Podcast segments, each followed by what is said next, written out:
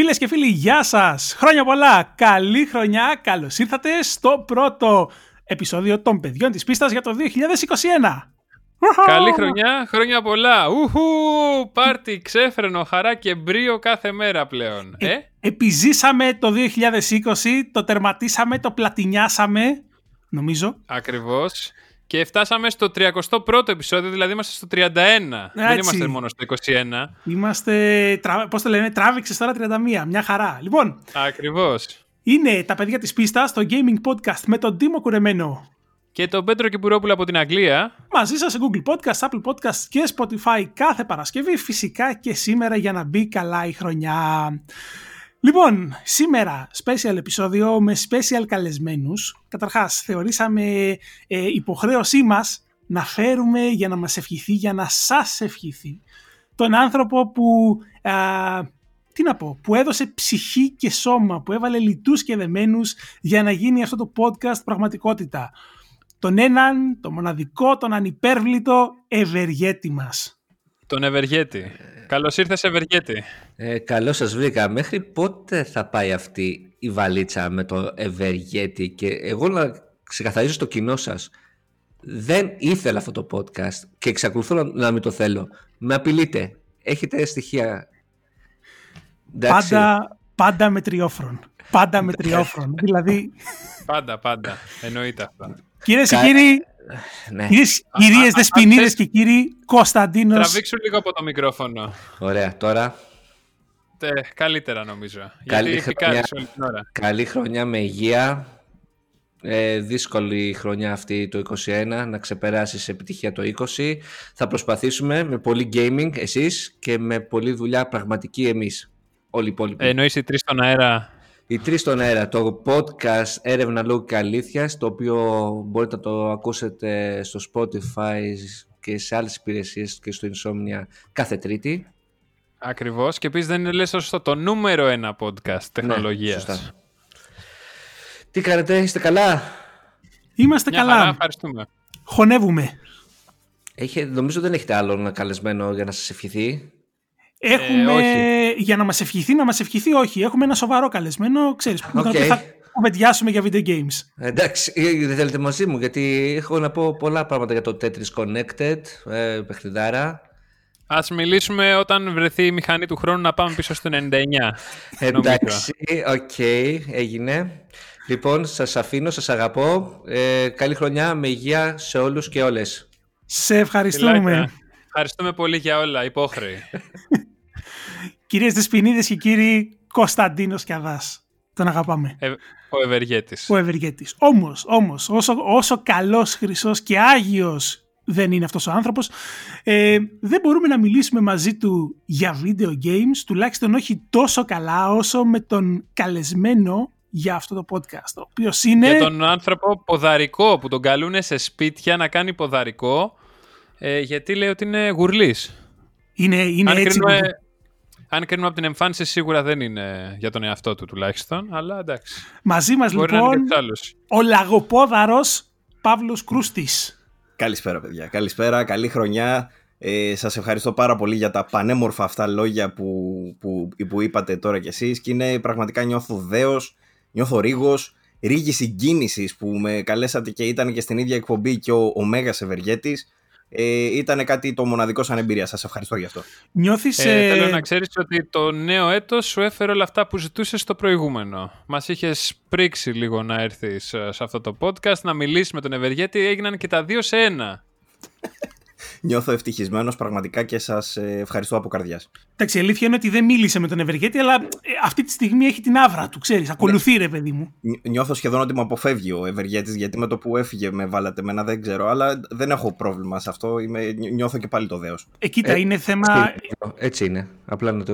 Είμαι ακόμα εδώ, απλά ναι. θα το επιβεβαιώσω. Τώρα φεύγω. Bye. Είστε κοντά στη γωνία. Κλείστε τον κύριο από το κοντρόλ. Κλείστε τον κύριο λοιπόν, ε, κοίταξε, είναι, είναι θέμα πρεστή, ε, Παύλο. Τώρα δεν γίνεται ε, κοντζάμε βερκέτη να μιλάει με. Τέλος πάντων, όποιον και όποιον, ε, καταλαβαίνεις. Ε, είναι θέλει level η κατάσταση. Ο όμιλος Insomnia είναι αξίζει για κάτι καλύτερο και ταπεινά σας λέω ότι ευχαριστώ για αυτή την τιμή. ε, η χαρά και η τιμή είναι δική μας. Λοιπόν, φέραμε, φέραμε εδώ τον Παύλο, τον φίλο Παύλο από το vg24.gr να μιλήσουμε για video games, να μιλήσουμε για όλα όσα είδαμε το 2020 που τηρουμένων των αναλογιών δεν ήταν και λίγα ε, και να μιλήσουμε για, για όλα όσα περιμένουμε να δούμε το 2021. Λοιπόν, ξεκινάω την κουβέντα με, το, με έτσι κατευθείαν ποιο είναι το παιχνίδι της χρονιάς για σένα με βάση αυτά που έπαιξες, με βάση αυτά που είδες. Πέτρο, το παιχνίδι της χρονιάς είναι ένα. Δεν θα μπορούσε να είναι άλλο από το The Last of Us Part 2. Μάλλον θα μπορούσε να είναι και το Cyberpunk, αλλά δεν είναι.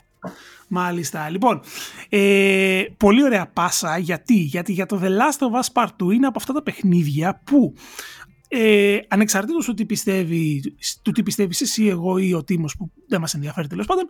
Ε, Σίγουρα δεν χρειάζεται αυτό το κομμάτι. Το θέμα λοιπόν είναι το εξής ότι είναι ένα παιχνίδι το οποίο ή θα έχει φανατικούς πολέμιους που θα λένε ότι ήταν μια μπουρδα, ήταν η απογοήτευση, ήταν έτσι, ήταν αλλιώς, είτε θα έχει άτομα που όπως εγώ, όπως εσύ, όπως και ο Τίμος σε έναν βαθμό, ε, ε, ε, χρειάστηκαν μετά αφού το τερμάτισαν κάνα μήνα περίπου, έτσι τρει-τέσσερι εβδομάδες, να έρθουν στα ίσα τους για να παίξουν κάτι άλλο. Τόσο μεγάλο ήταν το σοκ. Ε, τελικά, τι, τι γίνεται με αυτό; Η αλήθεια είναι ότι η εμπειρία που προσέφερε αυτό το παιχνίδι ήταν συγκλονιστική. Δεν θα πω με σιγουριά ότι ήταν το καλύτερο μακράν της Naughty Dog, ας πούμε, πράγμα που μπορεί να το σκεφτεί κάποιος, αλλά θα πω ότι ήταν σίγουρα η καλύτερη εμπειρία που είχα φέτος ε, και νομίζω πολλοί κόσμος θα ταυτιστεί με αυτό, ασχέτως δηλαδή των προβλημάτων. Δίχασε όπως λες, δίχασε. Είναι ε, από τις περιπτώσεις στη βιομηχανία που έχουμε να δούμε έτσι καιρό. Δηλαδή δεν θυμάμαι άλλο παιχνίδι πρόσφατα να έχει κάνει τέτοιο πράγμα στην, ε, στο community.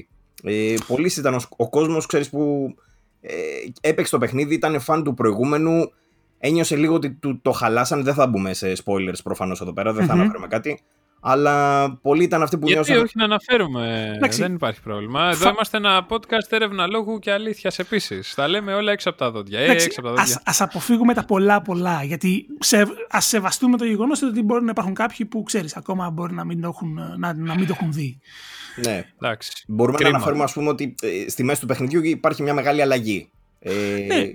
Ναι, ε, Πες εγώ... παιδάκι μου ποιος πεθαίνει. Αν πεθαίνει κανείς. Κατευθείαν, τι γίνεται στο τέλος, ε, να τελειώνουμε. Εγώ αυτό που, εμένα αυτό που μου έκανε φοβερή εντύπωση, ανεξαρτήτως όλων των άλλων, είναι ο τρόπος με τον οποίο διηγείται την ιστορία του. Τη διηγείται τουλάχιστον, ε, τη διηγείται με έναν τρόπο που εγώ τουλάχιστον δεν θυμάμαι να έχω δει άλλο video game Ισχύει. να το κάνει. Ισχύει, ισχύει. Είναι μεγάλη αλήθεια αυτό και νομίζω ότι ήταν η, η πραγματικά η καινοτομία του The Last of Us Part 2. Είναι αυτή η προσδοκία που είχαμε, ξέρεις, από ένα sequel του The Last of Us, ότι τι θα μπορούσαν να κάνουν στο Part 2 για να αποκτήσει έτσι, το status του πρώτου. Ε, το πρώτο παιχνίδι έκανε αυτά που έκανε επειδή ήταν το πρώτο. Το δεύτερο, αν έκανε πάλι τα ίδια, δεν θα είχαμε την ίδια εικόνα. Οπότε Σωστό. επέλεξαν ένα δρόμο πιο, με, με μεγαλύτερο ρίσκο. Και νομίζω ότι τα κατάφεραν. Ήταν, κοίταξε, ο τρόπος με τον οποίο επέλεξαν ε, έτσι, να προχωρήσουν στην εξιστόρηση του, του story ε, ήταν στοίχημα. Και ήταν στοιχημα που τους βγήκε. Δηλαδή θα μπορούσε πάρα πολύ άνετα να έκαναν, ε, να, να προχωρούσαν σε μια καινοτομία, να διηγούνταν την ιστορία τους με έναν τέλος πάντων τρόπο που μπορεί να μην είχαμε ξαναδεί και να έβγαινε μια μπουρδα. Να μην, ε, να μην δημιουργούσε έτσι, δυνατά συναισθήματα αυτά που δημιούργησε τουλάχιστον με, το, με τον τρόπο του. Ξέρεις τι, το θεωρώ το, ένα από τα μεγαλεία του, ένα από τα πράγματα που θεωρώ ότι χειρίστηκε εξαιρετικά καλά, ε, το οποίο έρχεται σε αντίθεση μάλιστα με αυτό που πιστεύει και πολλοί κόσμος, είναι το γεγονός ότι χειρίστηκαν νομίζω πάρα πολύ καλά αυτό που κατάφερε το πρώτο παιχνίδι. Στο πρώτο παιχνίδι δηλαδή σε κατάφερε, γι' αυτό λέγεται και Part 2, δεν λέγεται σκέτο 2 ή δεν λέγεται, ξέρω εγώ, δεν έχει κάποιον άλλον υπότιτλο, λέγεται Part 2, είναι το δεύτερο μέρος της ιστορίας μας.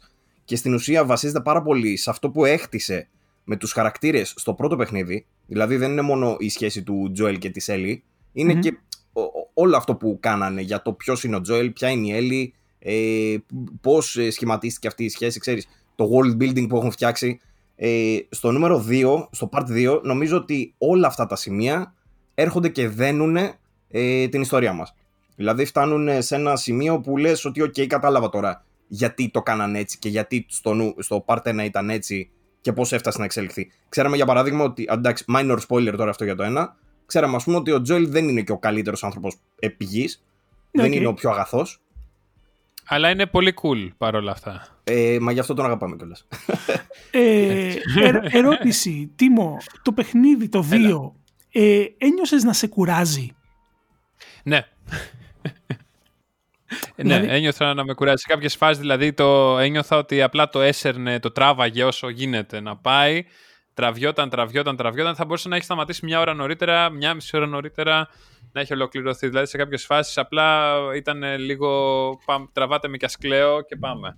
Μ, κατάλαβα. Παύλο, Θα σου πω, ε, αν ένιωσα ότι τραβάει κάπου σίγουρα δεν ήταν σε θέμα story. Δηλαδή σε θέμα story μη σου πω ότι θα ήθελα κι άλλο. Θα ήθελα ε, και π- περισσότερα, πώς να σου πω, side πράγματα να δω να εξελίσσονται. Μμμ. Ε, παρόλο που το παιχνίδι ήταν αρκετά και σημαντικά μεγαλύτερο σε σχέση με το πρώτο, έτσι. ναι. Οπότε, αν ένιωσα κάπου ότι τραβάει λίγο, ίσως θα ήταν στις μάχες, ίσως. Ή και ίσως Ξέρεις, να είναι και το δηλαδή μόνο κάτι, μειονέκτημα που κάτι είπα. πίστες που δεν τελειώναν. Πίστες, ε, κα- κάποια σημεία που δεν τελειώνανε ποτέ για να πας να- στο επόμενο. Δηλαδή έπρεπε. Ή- Ίσως το τραβήξανε. Ή ίσως ξέρεις είχαν Εκεί. κάποια μαζεμένα τέτοια κομμάτια ας πούμε, που θα μπορούσαν να έχουν λίγο καλύτερο pacing. Αλλά μιλάμε για λεπτομέρεια τώρα. Θεωρώ ότι είναι λεπτο... Εντάξει. πραγματικά λεπτομέρεια. Μ. Καλά, υπ- υπάρχει και πολλοί κόσμος που το παράτησε για αυτό το λόγο. Κάτι καμένα ξαδέρφια που έχω. Ρε εσύ, ε, εδώ ας πούμε ερώτηση, είναι δυνατόν να παρατήσεις το, το παιχνίδι, δηλαδή δεν σε ενδιαφέρει να δεις τι θα γίνει στην πορεία, δεν σε ενδιαφέρει να φτάσεις, να πεις ότι άμα το παρα... δηλαδή, α, εντάξει, οκ, τράβηξε Δεν- περισσότερο, Δεν σε ενδιαφέρει να στείλεις απειλητικά μηνύματα στους developers μετά. να σου πω κάτι, υποτίθεται ότι ρε φίλε, ε, όπου και αν ε, το έχεις σταματήσει, ε, υπάρχει ένα cliffhanger, δηλαδή σίγουρα, ε, όπως το θυμάμαι, περιμένεις να γίνει κάτι. Τι σκατά δεν σε ενδιαφέρει να δεις ότι ξέρεις τι θα γίνει στην πορεία. Ναι, ναι. Και εγώ αυτή της άποψης είμαι. Γι' αυτό το, το, το συνέχισα να δω πού θα το πάει. Μετά βέβαια διαβάσαμε όλα τα απειλητικά μηνύματα που στέλνανε οι fans. στους Καλά, τα, developers. τα απειλητικά μηνύματα δυστυχώς είναι φαινόμενο το οποίο αρχίζει και εξαπλώνεται επικίνδυνα. Είναι και αυτό μια μάστιγα του 2020. Θυμίζω ότι ε, το τελευταίο παιχνίδι και είναι νομίζω μια καλή έτσι, ευκαιρία να περάσουμε και σε αυτό το τελευταίο παιχνίδι που μας ε, που, ε, έτσι έπεσε στην, ε, στη λούπα των ε, απειλητικών μηνυμάτων ήταν το Cyberpunk. Με... Και θα βάλουμε και σε παρένθεση το τελευταίο παιχνίδι για την ώρα. Ναι, για την ώρα. Λοιπόν, έτσι που θεώρησε κόσμος ότι ε, θα λυθούν τα προβλήματα πριν το λανσάρισμα τουλάχιστον, ε, απλά απειλώντας ε, τις ζωές, τις οικογένειες, δεν ξέρω και εγώ τι άλλο των, των Μα, μα δεν developers. είναι πολύ λογικό. Δηλαδή, άμα του στείλεις στο αλλού ένα μήνυμα ότι θα τον σκοτώσεις, ξέρω εγώ, αλλιώς κάνε τη δουλειά σου. Λογικό δεν είναι και ο άλλος έτσι να το πάρει σαν. Ένα Ναι, καλό βέβαια, κίνητρο, είναι, νομίζω. ναι, δεν είναι. Είναι, ναι, είναι ευγενής Θα μπορούσε- έτσι, προ- η στόχη. Κίνητρο, ρε παιδάκι μου, motivational speaking λέγεται αυτό. Του δίνεις ένα κίνητρο να δουλέψεις καλύτερα. Αυτό, αυτό. Άπειρα, Αφού, αφού δεν μπορεί να το κάνει ο εργοδότης, πρέπει να το κάνει κάποιος. άπειρα καμένα εγκεφαλικά κύτταρα. Λοιπόν, Cyberpunk 2077 και η ερώτηση πλέον είναι μία. Μήπως βγήκε πολύ νωρίς; Ε, Περιμένεις απάντηση; Ε, πάντα, εντάξει, ξέρω εγώ. σε, ποια, σε, ποια, σε ποια πλατφόρμα; ναι, α- αυτό, αυτό είναι μια καλή ερώτηση που κάνει ο Τίμος τώρα. Είναι καλή έτσι επιπρόσθετη. Η αλήθεια είναι ότι θα σου πω, νομίζω ότι αυτό το παιχνίδι υ- υπήρχε από πριν τεράστιο hype που ήταν ναι μεν δικαιολογημένο από πολλές μεριές, αλλά από την άλλη ήταν υπέρμετρο. Και από την άλλη μεριά νομίζω ότι έφαγε επίσης υπέρμετρο hate. Ε, γιατί δεν είναι τόσο χαλιά τελικά θεωρώ εγώ ε, όσο παρουσιαζόταν, ξέρεις, μαζί με όλα αυτά, με τα προβλήματα, με τα bugs που ναι μεν υπάρχουν, δεν είπε κανείς ότι δεν υπάρχουν, τα βλέπουμε. Αλλά δεν νομίζω τελικά ότι η, η- ο περισσότερος κόσμος επηρεάστηκε τόσο πολύ από αυτά τα προβλήματα. Δηλαδή, ο περισσότερος κόσμος τουλάχιστον με τον οποίο μιλάω εγώ, που ακούω, που βλέπω στα γκρουπάκια κτλ. Νομίζω ότι ήταν, είχε την εμπειρία που θα περίμενε. Μπορεί να έχει κάποια προβλήματα, αλλά όχι τίποτα εκτός του συνηθισμένου, ξέρεις. Δεν ξέρω και, και εσείς αν το παίξατε και τι προβλήματα είχατε κτλ. Κοίταξε, ε, εμείς να σου πω, εγώ το, έχω, το παίζω ακόμα, έχω φτάσει αυτή τη στιγμή γύρω στους 70-70 κάτι ώρες Α. σε Series X. Μμμ. Τίμο, εσύ είσαι στις πόσες ώρες; Ε, 40 κάτι ακόμα ε, σε τι, σε PlayStation 5 για την ώρα, δηλαδή ναι, το upscale. η, η εμπειρία που έχουμε, γιατί το κουβεντιάζαμε και στα προηγούμενα επεισόδια, είναι ε, αυτό που λέμε αντιδιαμετρικά αντίθετη. Δηλαδή, ε, εγώ σε όλες τις ώρες που παίζω πρέπει να έχω δει συνολικά 3 με 4 κράσεις του παιχνιδιού. Ε, τα δύο έχουν γίνει όταν έκανα full zoom out στο χάρτη με όλα τα εικονίδια πάνω, οπότε κάπου ξέρεις το παιχνίδι τα είδε κολλιόμενα και κράσαρε. Ε, άλλη μη... και τις άλλες δύο φορές... Να, να σε διακόψω λιγάκι. Ναι. Θυμάσαι έκδοση update, έκδοση παιχνιδιού; Ναι, βεβαίως. Ήταν ε, στην 1.04 και στην 1.05, αν θυμάμαι καλά. Μμμ. Και τώρα Ε, νομίζω έχει βγει ένα 0.6, αν δεν κάνω λάθος. Πρέπει. Ε, και οι άλλες, ε, οι άλλες δύο φορές έγιναν σε τυχαία σημεία στο gameplay. Ε, δεν θυμάμαι να σου πω πια, αλλά θυμάμαι ότι τα ξανάπαιξα και δεν είχα κανένα άλλο, α, α, παρόμοιο πρόβλημα. Τίμο, η δική σου εμπειρία ήταν όμως, δεν είχε καμία σχέση, έτσι. Ε, το average ήταν περίπου μία με δύο φορές την ώρα. Δε- Για Ανά ώρα. κρασίς, μιλάς για κρασίς. Για πέταγμα στην κεντρική οθόνη πάλι. Θα το- Ε, error ε, 55-32, κάτι τέτοια. Ναι. 45-32. Ε, ναι, και σε ανύποπτα σημεία. Απλά εκεί πέρα σε ένα διάλογο μπορεί απλά να του μαύρη πάμε έξω. Πάμε από την αρχή. Ε, ή ε, χαρακτηριστικό είναι την πρώτη φορά που πάω να κάνω screenshot, ε, να κάνω photo mode. Με το που κάνω zoom out και εγώ στο photo mode, παπ, σε πετάει. Τη δεύτερη φορά σε κάνει κανονικά, σαν να μην συμβαίνει τίποτα. ναι. Ε, αυτό. Αλλά ναι, δεν έχει κόλλημα κόλλημα, απλά σε πετάει έξω. Κοίτα, ε, εγώ η αλήθεια είναι ότι είμαι από αυτούς που μάλλον θα περιμένω τελικά για να το παίξω ολόκληρο το παιχνίδι το Next Gen Patch. Ε, Μμμ. Γιατί δεν έχω PC για να το παίξω και είμαι ούτως ή άλλως της κονσόλας. Το έχω δοκιμάσει και σε PS5 και σε Xbox Series X. Στο Series X έχω ρίξει λιγότερες ώρες. Έχω δει περίπου λίγο την εισαγωγή από το Nomad ε, και λίγο παρακάτω, ας πούμε. Ε, και στο PS5 είναι που έχω παίξει, ξέρω εγώ, κάνα δεκάωρο. Οπότε Μμμ. από το σύνολο θα σου πω, έχω παίξει τις περισσότερες ώρες και εγώ με το patch στο 1.04. Τις περισσότερες. Ε, Οκ. Είχα crashes, όχι τρομακτικά, δηλαδή είχα νομίζω δύο, αν θυμάμαι καλά. Ε, τα πιο σπαστικά όμως θα έλεγα ήταν τα bugs τα οποία σε βγάζουν ξέρεις από τον κόσμο, από το immersion ρε παιδί μου, εκεί πέρα που είσαι πάνω σε δραματική σκηνή με φοβερή μουσική, σκηνοθεσία άπιαστη κτλ. Ε, και βλέπεις ένα χαρακτήρα ξέρω εγώ να ύπταται. Ε, δεν- ε, αυτό στα, στα διαλύει. Κοίταξε, Εκεί είναι νομίζω το πρόβλημα. Εγώ θα σου πω, καταρχάς έχω πετύχει τέτοιες σκηνές αρκετά και το πετυχαίνω πού, το πετυχαίνω με τσιγάρα και κινητά τα οποία βρίσκονται στον αέρα. Ναι. Δηλαδή, ξέρεις, ένας χαρακτήρας ε, μπορεί να κρατάει ένα τσιγάρο σε μια cutscene ε, και κάποια στιγμή το χέρι συνεχίζει να κάνει την κίνηση με το τσιγάρο, αλλά το τσιγάρο έχει γίνει duplicate. Έχει, Εντάξει, είμαστε ε, στο έχει- 2077 αποκλείεται, δηλαδή να έχει κάποιο, κάποια ιδιότητα το τσιγάρο. που να μπορεί να- Σαφέστατα, ναι. Έλατε, εκεί θα συμφωνήσω μαζί σου. Λοιπόν, βλέπω ότι υπάρχουν ας πούμε κάποια πραγματάκια σε, μ, ε, κυρίως τι γίνεται, όταν, όταν παίζω το παιχνίδι προτιμώ να κυκλοφορώ στον κόσμο του με μηχανή. Οπότε οι, οι συγκρούσεις της μηχανής με άλλα αυτοκίνητα ή με άλλα αντικείμενα τέλος πάντων στον κόσμο δεν έχουν καμία σχέση ε, ως προς το μοντέλο φυσικής με τις αντίστοιχες συγκρούσεις ε, στο Grand Theft Auto για παράδειγμα. Έτσι, παιχνίδι παρακάτι δεκαετίας.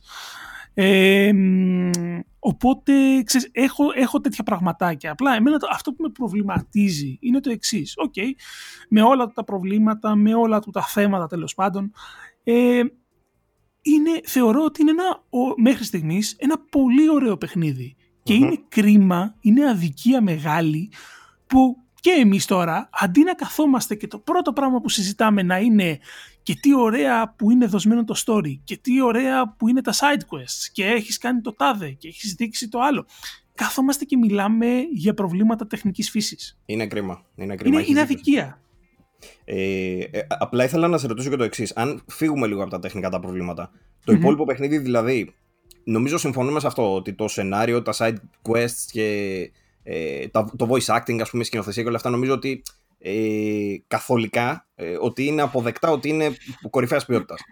Από εκεί και πέρα όμως ε, ε, υπάρχουν προβλήματα όπως ε, τι να πω, ο- το interaction ας πούμε, που έχεις με τον κόσμο. Φαντάζομαι θα τα έχεις δει και εσύ. Δεν υπάρχει τεράστιο interaction. Και σύμφωνα με τα λεγόμενα της CD Projekt, ε, περιμέναμε κάτι, κάτι διαφορετικό νομίζω. Ότι θα μας αλλάξει τον κόσμο, ότι θα δούμε κάτι πραγματικά καινοτόμο, ότι το ετοιμάζανε χρόνια κτλ. Και δεν έχει φτάσει καν σε σημείο που έχουν φτάσει άλλα παιχνίδια, όπως είναι για παράδειγμα της Rockstar που ανέφερες και εσύ. Το Red Red Dead Dead. για παράδειγμα, όταν, ε, το Red Dead Redemption το 2. Όταν πηγαίνεις σε κόσμο, μπορείς να του μιλήσεις, μπορείς να κάνεις διάλογο. Είναι, είναι τελείως οργανικό. Αυτό το πράγμα λείπει από το, από το Κοίτα να Cyberpunk. δεις, συμφωνώ για το, για το της Rockstar ας πούμε, συμφωνώ με κάτι το οποίο αν θυμάμαι καλά το είχα δει να το αναφέρει και ο εκλεκτός ε, φίλος ο Δημήτρης Ορέτζιος. Λοιπόν, στον κόσμο του... Ω, τα χαιρετίσματά μας. Και τα, τα φιλιά μας και την αγάπη μας. Στον κόσμο του Red Πάντα. Dead, ε, το οτιδήποτε συμβαίνει είναι story. Λοιπόν, κάποιος που έχει παίξει το παιχνίδι και έχει αφιερώσει έναν σεβαστό αριθμό θα συμφωνήσει νομίζω με αυτό ως προς το ότι οτιδήποτε, ακόμα και το πιο άκυρο αυτά που λέει το παιχνίδι random event, κάτι δηλαδή που δεν είναι καν side quest, κάτι που απλά περιπλανιέσαι και πετυχαίνεις να γίνεται, βάζει το δικό του λιθαράκι στη δημιουργία ενός κόσμου που σε ρουφά αυτό στιγμή. Στο Cyberpunk ε, το interaction με τον κόσμο είναι μηδενικό. Δηλαδή ε, όσοι χαρακτήρες βλέπεις στον κόσμο που εντάξει είναι αρκετοί βέβαια έτσι αλλά όλοι οι, οι, οι χαρακτήρες που δεν, δεν, είναι NPC, δεν είναι NPC με την έννοια του ότι σου δίνουν κάποιο quest ή έχεις κάποια αλληλεπίδραση μαζί τους λένε μια τυποποιημένη γραμμή χωρίς το παραμικρό συνέστημα χωρίς να προσφέρουν Αυτό, κάτι αυτό. Ο κόσμος σαν κόσμος, ε, ακόμα και τώρα που μιλάμε 70 πλάς ώρες ε, παιχνιδιού μετά, εμένα με τρελαίνει. Δηλαδή μπορεί να, κάνω, να, να πάω λίγο πιο αργά όταν περιπλανιέμαι εκτός πόλης, μόνο και μόνο για να χαζέψω το ηλιοβασίλεμα, το πώς δει ο ήλιος μέσα. Να, Θα να... συμφωνήσω σε αυτό. Είναι, είναι άκρος εντυπωσιακός όλος ο σχεδιασμός, η, επιλο... η, η- πώς να το πω, η, η καλλιτεχνική επιμέλεια ας πούμε, που, ε, που ακολουθεί το τίτλος είναι, είναι πραγματικά άπιαστη. Και εγώ, Μμμ. και εγώ το λάτρεψα αυτό το κομμάτι. Ε, Αλλά μετά ρε, εσύ έρχεται, ξέρω εγώ, σε αντίθεση, γιατί πας σε μια μάχη και βλέπεις, ξέρω εγώ, την AI. Η οποία, Ναι. ε, όπως θα έχεις δει και εσύ, ε, δεν είναι. Δεν ξέρω τι να πω. Ε, Η δεν έχεις AI εντοπίσει προβλήματα ας πούμε, σε τέτοιους τομείς. Η AI, ε, εγώ να σου πω, το παιχνίδι όπως και όλα τα άλλα παιχνίδια το παίζω στο normal.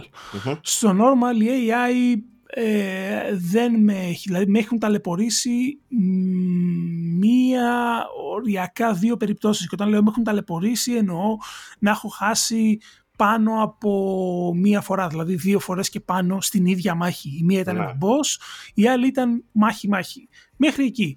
Δεν, ε, δεν έχει κάποια δυσκολία και οι αντίπαλοι, τι να πω, εντάξει δεν είναι ότι ε, με, ξέρεις, είναι μπελαλίδικοι, τέλος πάντων με βάζουν να σκεφτώ λίγο. Αυτό φαίνεται λίγο μονοεπίπεδο το όλο το σκηνικό. Και αυτό φαίνεται ακόμα περισσότερο στο stealth. Το οποίο stealth φαίνεται ότι είναι τελείως.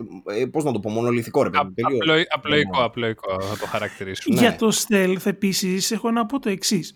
Ε, όταν ξεκίνησα το παιχνίδι, προφανώς δεν είχα εικόνα του τι πρέπει να περιμένω από τον κόσμο τους σε ό,τι είχε να κάνει με τη βία. Είχα ως προς το cyberpunk κομμάτι, είχα στο νου μου, όπως νομίζω και οι περισσότεροι, τα Deus Ex.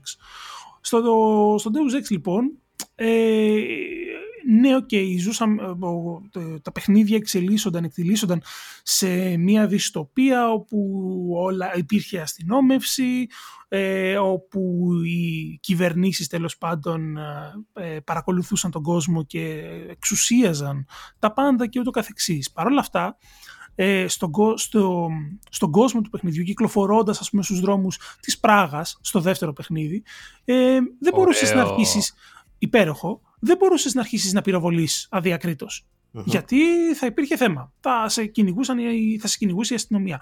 Εδώ, στη Night City όμως, τα πράγματα είναι πολύ πιο χύμα. Μμμ. Δηλαδή βλέπεις ότι ε, το stealth ας πούμε που έπρεπε να έχει σε προηγου- στο, στα Deus Ex εδώ δεν, δεν χρειάζεται στον, ίδιο- στον ίδιο βαθμό γενικώς. Όταν είσαι στις αποστολές είναι άλλη υπόθεση. Ε, υπήρχαν αποστολές δηλαδή κυρίως στην αρχή του παιχνιδιού που τις έβγαλα με stealth γιατί αισθανόμουν ότι ήταν πάρα πολύ δύσκολο να, να ανοίξω πυρ ενάντια σε όλους τους υπόλοιπους. Αλλά γενικώ, δηλαδή και σου μιλάω εγώ γιατί, γιατί έχοντας βγάλει τα, τα δύο Deus Ex χωρίς να σκοτώσω άνθρωπο. Είσαι από έτσι. αυτούς. ναι, ναι, ναι. Εδώ δεν μπορούσε... Μα δεν ήταν άνθρωποι, ήταν ανδροειδοί. Whatever, καημένε. Εδώ Κι εγώ. όμως νομίζω ότι δεν, ε, δεν, δεν- δεν- και να θες να το κάνεις, το παιχνίδι σε αναγκάζει να ασκήσεις βία. Ναι, δεν. Ε, η αλήθεια είναι ότι το build που έχω κάνει στο χαρακτήρα μου και επειδή δεν το έχω προχωρήσει και πάρα πολύ όπως σου είπα, δεν είμαι πολύ σίγουρος ότι μπορώ, ξέρεις, να εξελιχθώ, να εξελίξω ας πούμε, το χαρακτήρα μου και, να- και τις μάχες, ας πούμε, όπως θέλω ακριβώς. Ε, Παρ' όλα αυτά, έχω διαβάσει καλά λόγια γι' αυτό. Δηλαδή, ότι αν θες να πας stealth, μπορείς να πας stealth. Αν θες να πας ninja, ξέρω εγώ, μπορείς να πας ninja. Έχει και διάφορα όπλα. Έχει, έχει ε, πώς το λένε, ε, είναι έτσι σε προδιαθέτει για πειραματισμό, ρε παιδί μου. Ναι, σε αυτό ισχύει. Ε, κοίταξε, νομίζω ότι είναι, είναι βλέπω καταρχάς πάρα πολύ κόσμο που ε, λανθασμένα κατά τη γνώμη μου το συγκρίνει με παιχνίδια τύπου The Last of Us που μιλήσαμε πριν, ετσι Δεν νομίζω ότι υπάρχει λόγος, είναι τελείως άλλη εμπειρία. Τελείως yeah. Ναι, άλλο ναι. παιχνίδι, άλλη κλίμακα, άλλος κόσμος, άλλο στυλ, άλλο ύφος. Δεν υπάρχει λόγο. Είναι σαν να συγκρίνεις Need for Speed και FIFA, ας πούμε. Δηλαδή, δεν. Είναι αλόγητος, ε, ναι, ναι, ναι. Λοιπόν, σίγουρα θεωρώ ότι σε έναν βαθμό δεν είναι και για όλους. Και επειδή έχω αρκετό κόσμο που με ρωτάει να το δοκιμάσω, να το πάρω, η απάντηση που τους δίνω είναι αν μπορείτε να κάνετε υπομονή μέχρι να βγει η next gen έκδοσή του, κάντε.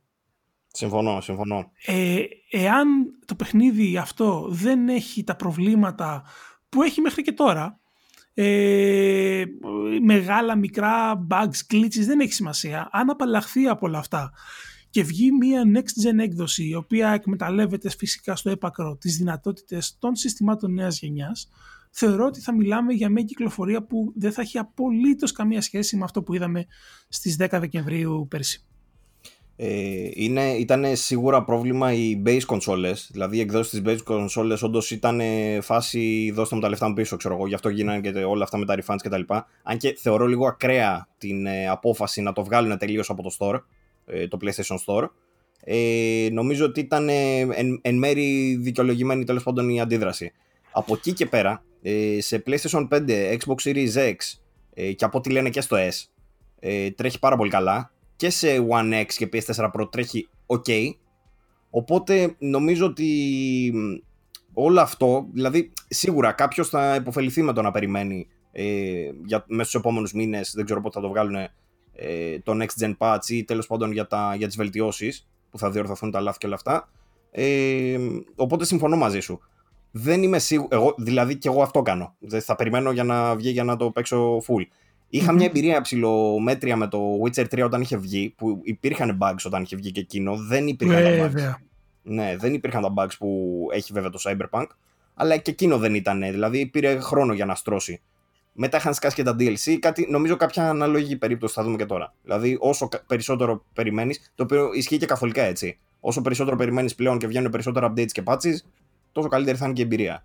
Φυσικά. Λοιπόν, ε, με όλα αυτά βέβαια που έχουμε συζητήσει ήδη, δηλαδή The Last of Us Cyberpunk, μήπως αδικούμε άλλους σπουδαίους τίτλους που κυκλοφόρησαν φέτος, όπως φέρει πίν το Ghost of Tsushima; Ε, το Ghost of Tsushima θεωρείται, είναι fan favorite, ψηφίστηκε και στα Game Awards ε, από, τους, ε, από το κοινό ως ε, top, νομίζω και στα joystick, δεν είμαι σίγουρος. αλλά αν πας να το συγκρινει θεωρώ ότι είναι ένα σκαλάκι, ένα πολύ μικρό σκαλάκι λίγο πιο κάτω. Και το ξέρω ότι θα με μισήσει πολλοί κόσμος από τους ε, ακροατές σας που δεν με ξέρει και τώρα θα με ακούσει και θα πει τι λέει αυτός. Αλλά η αλήθεια είναι ότι το Τσούσιμα λίγο πήγε, για τα γούστα μου, λίγο πήγε πιο safe, νομίζω. Δηλαδή δεν πήγε να εξελίξει κάπως το είδος του ή κάτι τέτοιο που κάνουν άλλα παιχνίδια. Όπως έκανε αυτό που είπες για, ε, για παράδειγμα εσύ πριν με το The Last of Us που πήγε να εξελίξει ας πούμε, την αφήγηση. Ναι. Ε, το Tsushima δεν νομίζω ότι προσπάθησε πολύ για κάτι τέτοιο. Όχι απαραίτητα στην αφήγηση και σε κάποιο άλλο τομέα, ξέρεις. Πήγε λίγο πιο safe στη ναι, συνταγή ναι, της Sony, την κλασική open world action adventure. Ναι, κατάλαβα. Τίμο, δεν μου λες, εσύ από περιέργεια, ε, παιχνίδι της χρονιάς, Doom. Παιχνίδι, καλά, εντάξει, Doom ήταν εκπληκτικό, αλλά δεν θα ήταν για το Θεό παιχνίδι της χρονιάς. Ε, θα προτιμούσα κι εγώ Last of Us, νομίζω. Τέτοιο. Το Valhalla ήταν ε, μια αποκαλυψούλα. Δεν το έχω παίξει ακόμα. Ακούω από πολλούς όμως ότι όντως. Ναι, ισχύει. Το θυμάμαι και με τον Βαγγέλη, τον ε, φίλο σου, που καθόμασταν και τα λέγαμε. Mm. Ε... Ε, αυτό και το Ghost of Tsushima ήταν ωραίο και το Sekiro ήταν ωραίο. Sekiro περσινό. Sekiro. Ήταν το 19. Ε, ε, ε, Παιδιά, συγγνώμη, εγώ φέτος έπαιζα Αλλά σε τι να κάνω στην καραντίνα. Εκπληκτικά στο PS5, εγώ το είχα παρατήσει γιατί βαριόμουν με τα loading και τα λοιπά. Τώρα που τα loading. Ακριβώς. Παίζει τέλεια. Ε, τώρα, ειδικά με τα αυτά, όπως το λέει και ο Παύλος, ε, πολλά παιχνίδια πρέπει να τα ξαναπέξει για να ξαναζήσει ωραία την εμπειρία. Ισχύει. Σωστό, σωστό. Ε, παιδιά, τεράστια ε. κουβέντα αυτή. Έχω πολλά να σας πω γι' αυτό. Την τελευταία εβδομάδα αυτό κάνω. Καθόμαι και παίζω Crisis 2, ξέρω εγώ, ε, στο Series X και κάτι τέτοια και βλέπω ότι ε, είναι βελτιωμένη η εμπειρία. Πλέον είμαι Tinga fan backwards compatible. Λοιπόν, The Last of Us Part 2, Ghost of Tsushima. Ε, για Xbox θα πούμε τίποτα. Ε, έχεις εσύ να πεις κάτι; Ε, επόμενο θέμα. Κοίτα, okay. περίμενε, περίμενε, περίμενε. Μην, το, μην το ξεφτυλίζουμε έτσι. Υπάρχει ένα Microsoft Flight Simulator το οποίο έφερε επανάσταση, έτσι. Μαζί σου. Πού, για... πού πότε, σε, ποιο, σε τι πλατφόρμα; PC, αλλά θα έρθει και σε κονσόλες μέσα στο 21, αλλά βγήκε. Εντάξει, άντε, άντε, να το δούμε. Να το δούμε σε κονσόλες. Σε PC ε... δεν το είδαμε. Μήπως πήρες την έκδοση εσύ στα χέρια σου αυτή που στείλανε στο εξωτερικό το κουτί; Όχι, αλλά φαινόταν ωραίο όσο το είδα. Μάλλον έτσι. Το παιχνίδι το είχα, κοίταξε, δεν το έχω παίξει σε PC γιατί δεν έχω τόσο δυνατό PC ώστε να κάτσω να, να ασχοληθώ όπως θα ήθελα. Το έχω παίξει την τελευταία φορά που, που το είδα. Ήταν σε ένα event της Microsoft στο Λονδίνο, τότε που γίνονταν ακόμα events. ε, Α, μιλάς για το μακρινό 2000 τότε. Μιλάω για το μακρινό 2019, το Νοέμβριο. Για το μακρινό Δεκέμβρη. Νοέμβρη ήταν ή Δεκέμβρη. Ήταν νομίζω Νοέμβριος, Νοέμβριος uh, το 19, το XO 19. Ε, Το οποίο ήταν τι, το, δεν μου, είχα ζητήσει να μάθω σε τι το έπαιζα, δεν μου είπαν, ήταν σε PC αλλά δεν ξέρω σε τι, αλλά το είχαν, ε, είχαν στήσει μια ωραία κονσόλα με, ε, πώς το λένε, με joystick, ε, με, με throttles και πάει λέγοντας. Είχαν μια ωραία, μια, μια πολύ έτσι ρεαλιστική εμπειρία, καθώς και σε ένα κάθισμα το οποίο ήταν υδραυλικό, οπότε ανεβοκατέβαινες, ρε παιδί μου, πρακτικά. Ε, θυμάμαι ότι ήταν από αυτά τα κλασικά event που περίμενα καμιά ώρα για να παίξω πέντε λεπτά. αλλά, αλλά άξιζαν τον κόπο. Και ήταν, ήταν απίστευτα εντυπωσιακό. Και ε, για τα δεδομένα, τηρουμένων των αναλογιών, ήταν εξωφρενικά ρεαλιστικό. Ε, εγώ να σου πω την αλήθεια ε, και Παύλο θα ήθελα τη γνώμη σου πάνω σε αυτό. Νομίζω ότι το Flight Simulator ήταν το πρώτο πραγματικά next gen παιχνίδι που είδαμε και, αν, και ας μην έχει βγει σε next gen συστήματα. Ο τρόπος με τον οποίο η Microsoft πρακτικά δημιούργησε μια ψηφιακή εκδοχή του πλανήτη και έβαλε μέσα τον κόσμο να πετάει ε, με κάτι χιλιάδες αεροδρόμια, με κάτι δισεκατομμύρια κτίρια και με κάτι τρισεκατομμύρια δέντρα ε, είναι το κάτι άλλο. Νομίζω ότι καταρχήν έχω, συμφωνώ απόλυτα μαζί σου. Ακριβώς το ίδιο έχω πει και εγώ ότι είναι όντως next gen τίτλος με τα όλα του. Ε, αυτά που κάνει είναι πράγματα, ρε παιδί μου, τα οποία τα περιμένεις από παιχνίδια που όντως φέρνουν κάτι φρέσκο και νέο. Ε, και εκεί ακριβώς είναι που νιώθεις και το next gen, το, το, αυτό που είπες κι εσύ. Ε, η αλήθεια είναι ότι το, το Flight Simulator, εγώ δεν είμαι fan, ρε παιδί μου, του είδους. Ποτέ δεν ήμουν ίσως πιο μικρό, θυμάμαι σε κάτι Spectrum και κάτι τέτοια που έπαιζα κάτι με F16. αλλά μέχρι εκεί δεν ήμουν παραπάνω. Δηλαδή για Flight Simulator πάντα τα κορόιδευα αυτά. Σε εισαγωγικά το κορόιδευα, έτσι.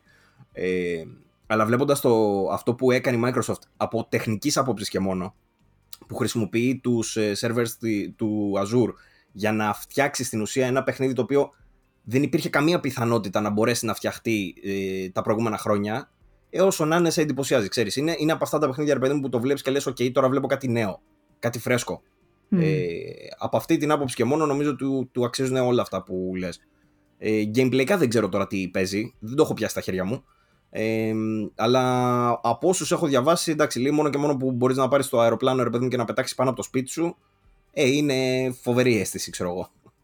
Η, η φάση είναι να το ρίξεις πάνω στο σπίτι σου, να δεις τι γίνεται. δεν, δεν ξέρω αν γίνεται αυτό και, και γιατί να το κάνει κάποιος για να βγάλει μια φωτογραφία το Instagram να πει πω πω κοιτάξτε τι έπαθα έπεσα στο σπίτι μου.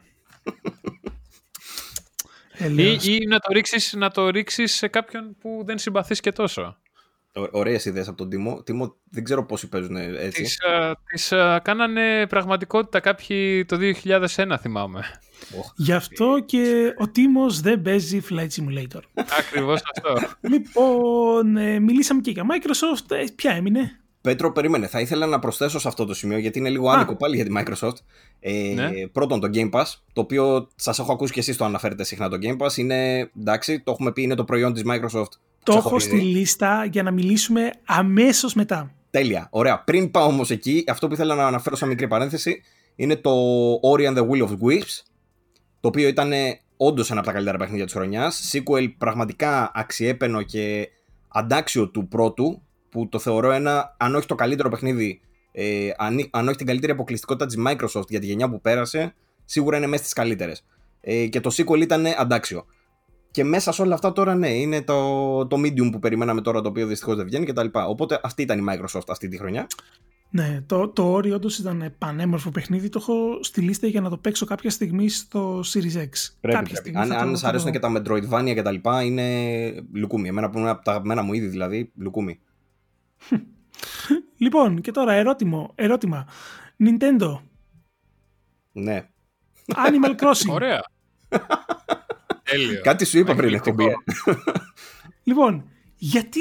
Δεν παίζεις Animal Crossing, είσαι από αυτούς. Ωραία, ωραία. Ναι. Λοιπόν, παιδιά, έχω, έχω τον, τον Παύλο, ο οποίος αδυνατεί να καταλάβει γιατί το Animal Crossing έχει κάνει αυτό το χαμό. Έχει και απ' την άλλη, και απ την άλλη έχω. Ο άνθρωπος δεν μπορεί να καταλάβει για ποιο λόγο παίζει ο κόσμος Among Us. Δηλαδή, τι άλλο θέλεις; Και, από την, άλλη, και από την άλλη έχω τον Τίμο, ο οποίο. Ναι, ο οποίος είναι ο Τίμος. Σας ακούω. Τίμο, πες μας, γιατί ρε φίλε; Γιατί όχι, ρε, εσύ. Φτιάχνεις το νησί σου, κάνεις τα πραγματάκια σου, είναι social, είναι και μη social, κάνεις ό,τι θέλεις, κάνεις συναυλίες, κάνεις τα πάντα. Κάνεις; Συναυλίες. Αμέ, μικρό γατάκι, κάνεις ό,τι θες. Περίμενε, ε, αγρότης δεν είσαι σε αυτό το παιχνίδι; Ε, όχι, είσαι κάτσε μπάρμαν. Τι αγρότης. ξεκινάς ξεκινάς και φτιάχνεις το νησάκι σου εκεί πέρα και φτιάχνεις το σπιτάκι σου και φτιάχνεις τα πραγματάκια σου και χτίζεις και φτιάχνεις και εξελίσσεσαι. Έχω δει ζωάκια, έχω ξεκινάς, δει που ναι. κάτι ραδίκια. Ξε, ξεκινάς τα ραδίκια, μετά τα ε, πορτοκάλια, πορτοκάλια, πίτσα, ε, τα ροδάκινα. Έχει πολλά πράγματα να φυτέψεις. Αυτά είναι το currency. Ε, Παύλο, ε, είναι πιο βαθύ από όσο επιφανειακά το έχεις δει. Πώς φτάνει από το ραδίκι στη συναυλία; Πρακτικά, ε, πρακτικά ναι. έχεις τον κόσμο ο οποίος είναι ανοιχτός, είναι ελεύθερος και κάνεις ό,τι θες. Κάνεις ό,τι θες. Δηλαδή είναι, okay, ξεκινάς ρε παιδί μου με τα ζωάκια εκεί πέρα, μαζεύεις τα, τα ραδί και τα, τα, τους ζωχούς, τη μαζεύεις τέλος πάντων και τις πεταλούδες ε, και στην πορεία το εξελίσσεις. Δες το σαν μια πιο ε, kid-friendly έκδοση του Sims. Εγώ έτσι Εκλαϊκευμένη μορφή του Sims, ακόμα καλύτερα. Ναι, ναι, ίσως ε, ξέρεις, απαλλαγμένη από το βραχνά του ε, σήμερα δουλεύω, ε, μόλις γυρίσω από τη δουλειά θα ε, ξέρω εγώ, κάνω socialize με τους γείτονες. Κάπως έτσι. Μια άλλη ερώτηση θέλω να κάνω εγώ. Θεωρείτε ότι οι υπεύθυνοι της Nintendo καπνίζουν τίποτα ξέρω εγώ περίεργο εκεί πέρα; Όχι, απλά νομίζω ότι οι υπεύθυνοι της Nintendo έχουν στο R&D της ε, από 5 έως 15 ετών παιδιά, τα οποία τα βάζουν να σκέφτονται τι θα πουλήσεις σε αυτές τις ηλικίες. Το θέμα είναι το πετυχαίνουν ρε φίλε. Είναι, μιλάμε τέτοια... Προφανώς, αφού απευθύνεται σε αυτό το κομμάτι. Δεν, είναι καινούργιες κονσόλες και πουλάει το Switch περισσότερο, αν είναι δυνατόν. Και, όμως, και πουλάει το Switch περισσότερο γιατί έχει πιο ωραία χρώματα. Και κρατάω το εξής ότι στο Switch το παιχνίδι που έκανε τον τον απόλυτο χαμό φέτος δεν ήταν ούτε Mario, δεν ήταν ούτε Zelda, δεν ήταν ούτε καν Pokemon. Ήταν Animal Crossing. Κάτι ναι, που ήρθε από το ναι. πουθενά και που αυτή τη στιγμή, αν κάνετε ένα Google search, είναι το παιχνίδι του lockdown. Ισχύει. Ναι, αφού και άπειρες ώρες σε αυτό το παιχνίδι, αλλά εκτός από αυτό, σκέψου και στην περσινή, περσινή 3, πότε δεν είναι προπέρσι, πρόπερσι, 18 ή 19, που το είχαν παρουσιάσει και είχαμε μείνει όλοι εντάξει, τι βλακία είναι πάλι αυτό όταν το παρουσιάσαν στην αρχή. Και λέγαμε εντάξει, έδωσαν uh, βάρος στο Smash ε, Brothers και στο Animal, πώς το λένε τότε. Και, και είδαμε τελικά ότι το είχαν προβλέψει. Υπάρχει και η άλλη θεωρία, Παύλο, για το Nintendo, ότι απλά ε, έχει ανοίξει μία τρύπα και στέλνει άτομα στο μέλλον για να έρχονται να λένε τι γίνεται στο παρελθόν. τύπου Tenet φάση. Το ψιλοπιστεύω να σου πω την αλήθεια. Αυτό. Γιατί δεν θα μπορούσε να είναι σωστή η πρόβλεψη αυτή. Άμα πας... Δηλαδή, σκέψτε στο pitching, έτσι. Ωραία, λοιπόν. Ε, σήμερα θα λέω να φτιάξουμε ένα παιχνίδι ε, όπου θα είσαι αγρότης σε έναν ελεύθερο κόσμο και θα κάνεις μετά ό,τι θέλεις. Ψινεστέ, με ανθρωπάκια μικρά animation. Ακούγεται συναρπαστικά ωραίο. Καλή ιδέα, αφεντικό. Yeah! Ναι. Πολύ καλό. Λοιπόν, και ε, το Switch είπαμε ότι ε, σε γενικές γραμμές για να το θέσω έτσι λίγο κομψά ξεκολλιάστηκε στις πωλήσεις φέτος. ε, ε, Με κονσόλα ούτε καν νέας γενιάς, έτσι. Με κονσόλα. Που... Ναι, Το Προ- hardware είναι δεκαετίας. Προπαλιά γενιάς, ναι. ναι προπερασμένης. λοιπόν, την ίδια στιγμή βέβαια. Ε, Μα δεν εξ- κάνουν καν τον κόπο να βγάλουν μια προ κονσόλα, ρε φίλε. Και λες πώς. Πώς το κάνουν αυτό; Δεν χρειάζεται. Είναι για, Nintendo. για casual gaming. Nintendo. Ναι, αυτή Nintendo. νομίζω είναι η μόνη απάντηση. Nintendo. Okay. Το έχουμε ξαναπεί. Και, και επίσης το κοινό που απευθύνεται είναι το κοινό που χωράει το χειριστήριο στο χέρι του. Σωστό. Λοιπόν, ε, τώρα κρατάω το εξής. το Switch είπαμε ότι τα πήγε εξαιρετικά. Καλά, αρκετά καλά τουλάχιστον, ε, τα έχουν πάει και καινούργιες κονσόλες. PS5, Xbox Series X, Series S. Ε, ειδικά σε ό,τι έχει να κάνει με το PlayStation 5 έχουμε φτάσει σε σημείο που ε, εντάξει δεν θα πω Ιανουάριο του 2021 αλλά τέλος Δεκεμβρίου του 2020 και υπήρχε ακόμα κόσμος που περίμενε τη δική του κονσόλα. Δεν είχε πάρει PlayStation 5 στα χέρια του και ας είχε κάνει παραγγελία, παύλα, προπαραγγελία. Ε, τι θα γίνει, υπάρχει όντως τόσο μεγάλη, τόσο μεγάλη δίψα για, για τις νέες κονσόλες; Θα φτάσουμε σε σημείο, ξέρω εγώ, κάποια στιγμή το Μάρτιο να λέμε ότι υπάρχουν και στα ράφια αν ανοίξουν τα καταστήματα; Νομίζω. Ε, να δούμε, να πούμε χθες, όχι χθες, προχθές, πότε ήταν, ε, που είδα στο timeline μου φίλους μας να παίρνουν τις κονσόλες στα χέρια τους και να χαίρονται. να Για- σου θυμίσω, Πέτρο μου, τους αγωνιστικούς χαιρετισμούς στον Κωνσταντίνο. Το που Φίλε μας Κώστα. ακούει. Ναι, ναι, ναι, το γνωστό Δημόπουλα. Ε, βέβαια. Ποιον Πε- άλλον; που πέρασε επιτέλους στην, ε, στην Next Gen και αυτή στην επόμενη γενιά, στην νέα το Το γενιά. κατόφλι της επόμενης γενιάς. Έκανε ναι. κάθε εβδομάδα από ένα post και έλεγε ότι πάλι δεν έχω PlayStation 5. Έκανε από Και- κάθε και από κάτω- μέρα. Και από κάτω στο post ε, το, το- που ήρθε επιτέλους γράφει ένας «Εγώ είμαι στην Αγγλία και ακόμα δεν έχει έρθει, ανησυχώ». Ε, λοιπόν, το ερώτημα είναι το εξής. Τελικά, τι έχει γίνει με. Ποια, ποια είναι η γνώμη σας για αυτό το πράγμα, η, Είναι όντως η συζήτηση τόσο μεγάλη, ή απλά η παραγωγή λόγω κορονοϊού και δεν ξέρω εγώ τι άλλο ήταν σχετικά περιορισμένη; Αν δεν κάνω λάθος, ο φίλος ο Jim O'Ryan ε, ανέφερε ότι η ζήτηση αυτή τη φορά λέει, ήταν 10 φορές πάνω, αν θυμάμαι καλά, σε σχέση με τη ε, αντίστοιχη της προηγούμενης γενιάς. Οπότε, θεωρητικά και μόνο, δηλαδή μόνο, και μόνο που το λέει ο φίλος Jim, ε, ναι, η ζήτηση είναι τεράστια. Το βλέπουμε όμως και όμως από τα νούμερα, δηλαδή ε, κάπου διάβαζα 3,5 εκατομμύρια PlayStation 5 ως τώρα, παρόλο που δεν υπάρχει απόθεμα δηλαδή και παρόλο που πολλοί κόσμος ξέρεις, το ζητάει και δεν το βρίσκει 3,5 εκατομμύρια, είναι, είναι σοβαρό. Νομίζω ότι η Sony είχε ανακοινώσει έτσι κι αλλιώς ότι ήταν το πιο πετυχημένο λανσάρισμα ever. Σωστά, σωστά. Σωστά. Ε, οπότε έτσι κι αλλιώς τα, τα νούμερα είναι εντυπωσιακά εγώ σας ε, κρατώ το εξής ότι στις ε, περίπου στα μέσα του Δεκέμβρη εδώ στην Αγγλία περίπου νομίζω 10 18 Δεκεμβρίου η αλυσίδα CEX που είναι αλυσίδα που πουλάει μεταχειρισμέν, αγοράζει και πουλάει μεταχειρισμένες κονσόλες, video games και προϊόντα τεχνολογίας πουλούσε PlayStation 5 με 800 λίρες Μια χαρά. Ευκαιρία. αλυσίδα, έτσι, όχι στο eBay, Πολύ οι καλό. scalpers που λέμε κλπ. Αγόραζε δε PlayStation 5 και τις δύο εκδόσεις, με και χωρίς δισκάκι, 600. Καλά είναι, καλά είναι. Μια χαρά. Έτσι. Πολύ Το, καλή η, η απόδοση. κονσόλα θυμίζω ότι στην Αγγλία βγήκε, αν δεν απατώ με ικτρά, 449 η, η ακριβή εκδοχή. 399 η μία, 449 η άλλη. Ε, και ναι, λέω ότι καταστήματα έχουν τέτοιες τιμές. Ε, η ζήτηση είναι τεράστια.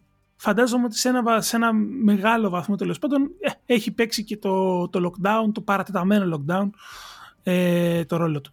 Σίγουρα. Κοίτα, νομίζω ότι αν, αν θεωρήσουμε δεδομένη ας πούμε, την κατάσταση ε, όπως ήταν μέσα στο 2020, ε, πάλι καλά θα πω που βγήκανε όπως βγήκανε αυτές οι κονσόλες και πάλι καλά που έχουν καταφέρει και έχουν πάρει τόσα εκατομμύρια κόσμος ξέρεις στα χέρια τους. Μμ. Η ζήτηση είναι τεράστια και τουλάχιστον έχουν εξυπηρετηθεί αρκετοί. Αυτό θα πω εγώ. Ε, θα μπορούσε να είναι πολύ χειρότερη η κατάσταση. Ναι, σε αυτό συμφωνώ.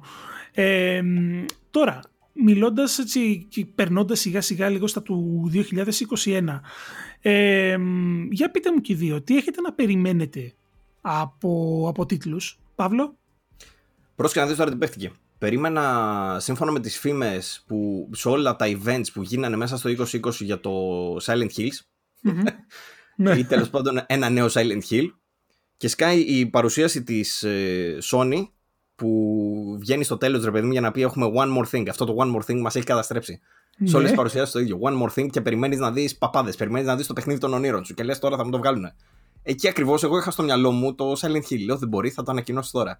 Και Sky God of War. Το οποίο God of War φυσικά είναι αυτό που θα περίμενα περισσότερο απ' όλα, αν δεν ήταν οι φήμες του Silent Hill. και έφαγα ξενέρα με τον God of War. Αν είναι δυνατόν. Εγώ να φάω ξενέρα με τον God of War. Δεν γίνεται αυτό. και όμως την έφαγα γιατί φταίνε οι φήμες του Silent Hill, κατάλαβες. Αλλά τέλος πάντων, από τα ήδη γνωστά αυτά που ξέρουμε ότι θα βγουν, ε, ναι, το Ragnarok νομίζω είναι. Δεν ξέρουμε κιόλας αν θα λέγεται καν Ragnarok. Τέλος πάντων, το sequel του God Ναι. of War. Ναι, είναι από τα παιχνίδια που περιμένω. Ε, ξέρεις, με, με μεγάλη ανυπομονησία. Ναι, κατάλαβα. Silent- ε, Halo. Ναι, τι. Halo. Τι, δεν Όχι. σ' αρέσει το Halo. Halo ε, δεν ήμουν ποτέ φαν. Δηλαδή, παρόλο που έχω περάσει φάσεις που ήμουνα Xboxάκιας, ε, ήμουνα περισσότερο του Gears παρά του Halo. Δηλαδή, Μμμ. το DLC ας πούμε, του Gears που βγήκε τώρα που είναι εξαιρετικό, να το δείτε αν δεν το έχετε δει, είναι στο Ultimate, ε, το Game Pass δωρεάν. Ε, α- ακόμα και αυτό με εξητάρει περισσότερο από το Infinite, από αυτά που έχω δει ως τώρα. Τέλεια. Πάρα πολύ ωραία. Τίμο, τα δικά σου; Ε, Vampire the Masquerade Bloodlines 2. Ο είμαι. Αν θα βγει και αυτό και πώς θα βγει. Ε, μακα- μακάρι να βγει και πώς θα βγει δεν ξέρω. Εγώ έπαιζα το ένα, μου άρεσε πάρα πολύ. Είχε κολλήσει το PC όταν έπαιζα. Και ναι, μου έχει μείνει αποθυμένο. Θέλω να παίξω και το 2 τώρα. Πέτρο, το, εσύ; το Bloodlines. Το ένα ήταν εξαιρετικό, το δύο το είχα προπαραγγείλει, φανταστικό. ακύρωσα την προπαραγγελία με τα, τα όσα συνέβησαν στο development ε, και απλά κάνω υπομονή. Για το 2021, όπως είπε και ο φίλτατος ο Νίκος ο Κόντης που είχαμε καλεσμένο τις προάλλες, ε, περιμένω το Cyberpunk. Νο, νόμιζα περιμένω καλές προσφορές. Δεν θα προσπάθω το... όχι, όχι, όχι. Περιμένω το Cyberpunk. Την κανονική, την κανονική έκδοση. Βέβαια, θα το έχω τερματίσει το παιχνίδι κάποια στιγμή. Ε, μέχρι τότε. Δεν, δεν, δεν υπάρχει περίπτωση να καταφέρω να κάνω υπομονή, αλλά. Ναι, Εντάξει, έτσι κι αλλιώς εσύ δε- έχει άπειρους διαφορετικούς τερματισμούς από ό,τι έχω καταλάβει. Οπότε, όπως και να το τερματίσεις, άμα πάρεις διαφορετικό, ε, διαφορετικό είδος, θα πάει. Ξέρεις τι, ε, λένε, Συνολικά. ότι- λένε ότι δεν έχει μεγάλες διαφορές δυστυχώς, ότι τα τρία paths έχουν διαφορές μόνο στην αρχή, την εισαγωγή δηλαδή, πώς ξεκινάει και σε και στην κάποιες αρχή, επιλογές απλά μετά. παίζει- ναι, αυτό. Οι επιλογές παίζουν ρόλο. Γιατί, ας πούμε, με ένα φίλο μου την πρώτη αποστολή δεν την πήρε ίδια. Ε, Όχι. Όπως Ισχύει. ξεκίνησα κι εγώ. Ισχύει. Αυτό, Απλά στον οπότε- τερματισμό λένε ότι παίζει ρόλο, ξέρω εγώ, λίγο με τα side missions σε κάποια φάση. Δεν ξέρω τι Αυτό ακριβώς. ακριβώς. Δηλαδή με τα side missions, ό- όλη η φάση σου κάνει και διαφορετικό τερματισμό. Ναι. Δηλαδή ε, έχω διαβάσει 4-5 διαφορετικούς μέχρι τώρα. Μμμ, μμμ. εγώ να Μπορείς σας όμως πω λέει την ότι είναι αλήθεια- ένα playthrough full και κάτι ψηλά να τα δεις όλα, ας πούμε. Δεν χρειάζεται να κάνεις πολλαπλά playthroughs ε, full. Ε, Μμ. Εμένα ξέρεις Να το δω. θέμα είναι ότι δυστυχώς, δυστυχώς δεν συνηθίζω να παίζω δεύτερη φορά παιχνίδια. Οπότε, ναι, απλά το Cyberpunk θέλω να το δω από περιέργεια. Αυτό που με ενδιαφέρει να δω πώς θα πάει στο 2021 και εδώ θέλω και την, ε, τη γνώμη σας, ε, είναι το κομμάτι των συνδρομών. Ε, πήγε να το θίξει ο Παύλος πριν, τον έκοψα. Ε, Game Pass Ultimate για παράδειγμα, PlayStation Plus Collection σε ένα βαθμό τέλος πάντων ε, στο, στο απέναντι στράτοπεδο και πάει λέγοντας. Τι βλέπετε να γίνεται με αυτό; Κοίτα, το Game Pass νομίζω ότι ούτως ή άλλως έχει δείξει τα δόντια του. Ε, σε όσους ασχολούνται ήδη έχουν καταλάβει την αξία του. Νομίζω ότι τέτοιο προϊόν είχαμε καιρό να δούμε στη βιομηχανία. Μπορεί και να μην έχουμε ξαναδεί με τέτοια αξία. Δηλαδή, ποτέ, ποτέ πριν δεν μπορούσες με τα χρήματα, ας πούμε, αυτά που μπο- μπορείς να δώσεις τώρα για να παίξεις όλα αυτά τα παιχνίδια, ποτέ πριν δεν είχε ξαναγίνει αυτό το πράγμα. Μμμ. Ε, σκέψου, ας πούμε, ένα Xbox Series S και μηχάνημα καινούργιας γενιάς, έτσι. Με τα 300 ευρώ που έχει, συν μια συνδρομή Game Pass και να μπορείς να παίξεις next gen παιχνίδια στην ώρα τους. Ή με το που βγαίνουν. Ή να έχει μέσα, ξέρω εγώ, έστω και ε, Doom Eternal, ας πούμε, ή παιχνίδια, ξέρεις, προηγούμενης γενιάς που έχουν βγει πρόσφατα. Νομίζω είναι ανεπανάληπτη η αξία του και είναι σίγουρα νικητής. Απλά το θέμα είναι, ξέρεις, να το ανακαλύψουν όλοι. Ναι, κατάλαβα. Τίμο, Ε, θα συμφωνήσω με τον Παύλο, αλλά πιστεύω ότι και η Sony τώρα θα ετοιμάσει κάτι αντίστοιχο. Οπότε να δούμε μέσα στο 2021 τι πλάνα έχουν και αυτοί για στη συνδρομητική υπηρεσία, πώς θα την αναπτύξουν. Γιατί και το Collection φαντάζομαι ότι okay, έχει AAA τίτλους ε, ως επιτοπλίστων. Είναι πόσο, 20? 20? 20. Ε, εγώ θα σου πω το εξής. ε, οπότε, Για, Οπότε α- ναι, απλά σε θα διακόπτω πάει. για το collection, γιατί έχω έναν πάρα πάρα πολύ καλό φίλο, ε, ο οποίος δεν είχε, ε, δεν ασχολήθηκε καθόλου με την προηγούμενη γενιά. Οπότε πήρε τώρα PS5 ες, και αν δεν απατώμε, δεν έχει πάρει ούτε ένα ε, παιχνίδι. Εντάξει, Μα δεν Έχει χρειάζεται. πάρει, έχει πάρει μια 12μηνη συνδρομή ε, PS Plus και Μμ. κάθεται και λιώνει τα παιχνίδια που έχει μέσα. λουκούμι. είναι Μα δεν βγήκανε παιχνιδάρες. Παιχνιδάρες. Δεν- δεν είναι βγήκανε παιχνιδάρες. παιχνιδάρες. Μμ. Παιδιά, και αυτό του έλεγα. Τα βάζαμε κάτω λίγο όταν είχε κάνει την προπαραγγελία και του έλεγα ότι με βάση τα, τα, τα παιχνίδια που μου έχεις πει ότι σε ενδιαφέρουν από τους τίτλους που έχει μέσα, έχεις μπροστά σου γύρω στις 1200 ώρες gameplay.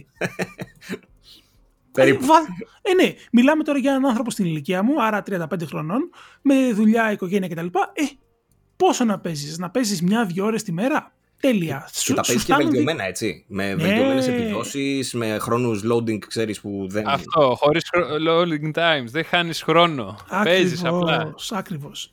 Παιδιά, πολύ σημαντικό πράγμα. Τι να, τι να λέμε τώρα. Εγώ τον τελευταίο καιρό περισσότερο α- αυτό το πράγμα είναι που εκτιμώ πάρα πολύ, ρε παιδί μου. Το, ότι, το πόσο φιλικές είναι οι κονσόλες νέας γενιάς προς τον χρήστη. Δηλαδή, δεν σπαταλάνε το χρόνο σου με, με ανούσια πραγματάκια. Μπαίνεις στο Τερα- μενού, πατάς δύο κουμπιά, είσαι κατευθείαν στο παιχνίδι. Έπαθα Ε, σοκ ρε, εσύ, γιατί που τις προάλλε. Δεν προλαβαίνεις αυτό, να, να πιάσεις το κινητό σου. Έπαθα Αυτό σοκ είναι τις το προάλλες που ήμουνα. Αυτό ακριβώς που λες. Ε, λέω θα βάλω τώρα ξέρω, εγώ, να φορτώνει. Ήμουνα σε άλλο παιχνίδι και λέω θα βάλω το Cyberpunk τώρα να φορτώνει ρε παιδί μου μέχρι να ξαναμπω μέσα ε, να κοιτάξω λίγο το κινητό να δω, ξέρεις, μηνύματα και ειδοποιήσει. Μέχρι να το κάνω αυτό, συνειδητοποιώ ότι βλέπω πάνω στην οθόνη quick resume. Και θυμήθηκα ότι είχα αφήσει το Cyberpunk κάτι μέρες πριν, 4-5 μέρες πριν. Που το είχα κλείσει για να βάλω το, το άλλο το παιχνίδι που έπαιζα. Doom Eternal έπαιζα. Ε, και, ε, και για αυτές τις 3-4 μέρες το είχε κρατήσει. Οπότε ρε παιδί μου το παιχνίδι ξέρεις, φόρτωσε και ήμουνα στο σημείο ακριβώς που ήμουνα και τότε μέσα σε 10 δευτερόλεπτα, ξέρω εγώ. Παιδιά, είναι τεράστια υπόθεση αυτό, μην το συζητάτε. Τεράστια, τεράστια. Λοιπόν, ωραία, πολλά πραγματάκια. Πολλά πραγματάκια είδαμε το 2020, πολλά μας περιμένουν το 2021. Νομίζω ότι έτσι, ε, παρά τις δυσκολίες που είχε η, η χρονιά που έφυγε, ε, μας, μας άφησε αρκετά για να τη θυμόμαστε τουλάχιστον σε ό,τι έχει να κάνουμε με τα video games. Λοιπόν, επειδή όμως ε, ήδη είμαστε στα 50 λεπτά, πάμε για ώρα έτσι όπως πάει το πράγμα, θα έλεγα σιγά σιγά να πάμε έτσι λίγο προς το, προς το φινάλε, ε, να δούμε λίγο νέα σε ρυθμό πολυβόλου τιμό. Βεβαίως, Πέτρο μου. Ας δούμε. Αυτά, ναι, λοιπόν, εσείς που περιμένατε νέα σε ρυθμό πολυβόλου σήμερα, παιδιά, τι, τι, τι να σας πούμε, όλοι κάνουν Χριστούγεννα, όλοι κάνουν σε διακοπές, σε άδεια, δεν έγινε τίποτα αυτή τη βδομάδα, δεν χάσετε κάτι, μην ανησυχείτε, συνεχίστε, παίζετε. Ε, τώρα, ε, παι- εσείς παίζετε, όσο εσείς παίζετε, ε, ε, να πούμε τι κάναμε κι εμείς. Παίζαμε κι εμείς και αυτή τη βδομάδα μάλιστα είχαμε και ένα πολύ ενδιαφέρον event. Περάσαμε καλά; Περάσαμε πάρα πολύ ωραία, είχε πλάκα. Θα το Για- ξανακάνουμε νομίζω. θα το ξανακάνουμε για σας τους λίγους φαντάζομαι που δεν γνωρίζατε. Είχαμε δώσει ραντεβού μέσω του γκρουπακίου μας στο facebook να παίξουμε Among Us. Ε, και τα καταφέραμε. Και ήταν ωραία, περάσαμε μια χαρά ρίξαμε άπειρο γέλιο.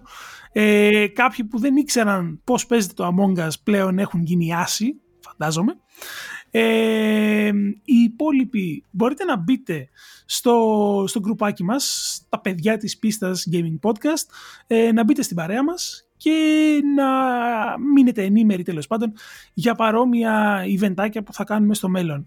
Ε, δεν ξέρω για, για σένα Τίμω, εγώ πάντως πέρασα πάρα πολύ ωραία, το απόλαυσα αρκετά. Ήταν μια πολύ ενδιαφέρουσα εμπειρία και θα πρέπει να την ε, επαναλάβουμε σε πολύ πιο μεγάλη συχνότητα νομίζω. Συμφωνώ, αυτό μου λένε και τα παιδιά που παίξαμε μαζί, οπότε ναι, είναι, παιδιά είναι κάτι το οποίο θα το, θα το προγραμματίσουμε ε, και πάλι Και στο- για το 2021 να μας ευχηθώ και στο Twitch. Και στο Βεβαίως. Twitch. Ω, πω, πω. Θα γίνουμε. Πώς το λένε, ε, θα, θα τρέμει ο, ο Ninjas. Ποιος είναι ο, Pew, ο PewDiePie, ο, όλοι, όλοι. Ποιος είναι αυτός, δεν το ξέρω. Τι είναι αυτή. τε- Και Κατεβάστε στα το, κύριε. YouTube θα παίξουμε. Λοιπόν, Παντού. να σου πω, ε, πέραν του Among Us έπαιξε τίποτα άλλο; Ε, λίγο Cyberpunk Ναι. και τίποτα άλλο. ρε. Εσύ ευχαριστιέμαι την εβδομάδα άδειας. Περισσότερο στο να τρέχω έξω στη φύση και αυτά. και να τρώω. Α, μπράβο. Και να βλέπω σειρές. Έβγε. Συγχαρητήρια. Και επίσης προσπαθώ ακόμα να ρυθμίσω την καρέκλα. Έλεος με μια καρέκλα. Έλεος. Ε, εγώ να σου πω, ασχολήθηκα λίγο με Cyberpunk, έπαιξα λίγο FIFA και ε, έχω εκμεταλλευτεί έτσι την άδεια των, των ημερών και παίζω ε, online με D&D, μέσω Discord, με την παρέα μου. Οπότε, ναι, ζούμε τις παλιές καλές ημέρες. Παύλε; Και τώρα ο Κυπουρόπουλος πλεξάρει ότι έχει φίλους. Έτσι, για να μην Ε, νομίζατε ότι... Πέντε. Έτσι. Ε, Παύλε; Πέτρο, θα σου πω, εγώ ήμουνα σε φάση λίγο. ε, μου είχε έρθει η τηλεόραση που είχε πάει στον Τίμο νομίζω πριν, η LG, η C10. Ε, οπότε την τεστάρω τώρα με Xbox Series X και PlayStation 5. Βάζω 10 λεπτά για ένα παιχνίδι. Βγαίνω, βάζω άλλο παιχνίδι για να δω, ξέρεις. Ε, οπότε αυ- ε, με αυτό ασχολούμαι το, τις τελευταίες ημέρες. Το Doom Eternal επίσης έχω ξεκινήσει να παίζω που δεν το είχα παίξει. Τερμάτισα Δεν είναι το, τέλειο. είναι... Έχω τις ενστάσεις μου λίγο. Γιατί δεν είμαι πολύ fan των arcade games, αλλά αυ- σε αυτό που κάνει είναι Δεν πάρα έχει πολύ καλό. μουσικάρες. Έχει μουσικάρες. Έχουν κάνει τρελά πράγματα με τη μουσική βασικά. Ε, και είναι και βελτιωμένο σε σχέση με το 16. Αυτό είναι εμφανές από τις πρώτες δύο πίστες που έχω παίξει. Ε, Το έχουν κάνει και πιο πολύπλοκο επίσης, να ξέρεις. Ναι, ναι, ναι, και το platform. Δύσκολο, ρε. Πολύ δύσκολο. Ωραίο όμως, Αυτός ωραίο. είναι ο σκοπός ενός παιχνιδιού, να σε κρατήσει, να θες να παίζεις όσο δύσκολο και να είναι. Σαν το Demon Souls, ξέρω εγώ, και σαν το Dark Souls και σαν όλα αυτά τα Ισχύει. Souls. και δοκιμάζω παράλληλα και backwards compatible που είπα και στην αρχή. Κάτι Crisis 2, κάτι Batman Arkham Knight. Που, το, που παίζει με auto HDR στο ε, Xbox Series X, έτσι. Ου, Ω, πω, πω. ωραία Αρχαιολογία. Ναι. Αρχαιολογία. Πάρα πολύ ωραία, ωραία, ωραία. Μια χαρούλα. Αυτά. Ε, μ, λοιπόν, επίσης, σε ό,τι αφορά κυκλοφορίες αυτής της εβδομάδας, δεν φανταζόμαστε ότι ε, περιμένετε να έχουμε τίποτα.